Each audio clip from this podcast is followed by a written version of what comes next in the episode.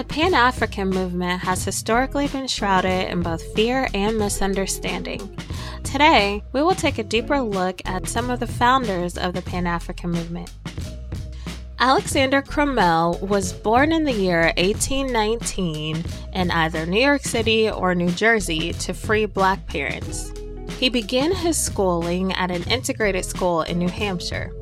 He eventually attended an abolitionists institute in Whitesboro, New York, where he learned all the white classics alongside manual labor skills.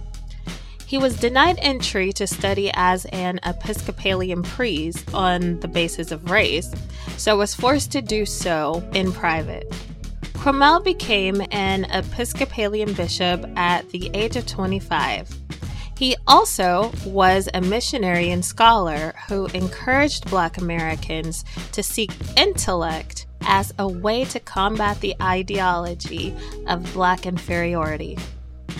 He moved to England in the 1840s, where he lectured and studied at the Queen's College, Cambridge University, from where he graduated in 1853. He left England for Liberia, where he accepted a position at Liberia College in Monrovia. Once there, he began encouraging black people from the US especially to move to Liberia. Unfortunately, due to political issues within the country, he was forced to return to the US, which purportedly shattered his dreams of a West African Christian nation where both black people from abroad and Native Africans could live together in harmony. In his later years, he founded St. Luke's Episcopal Church in Washington, D.C.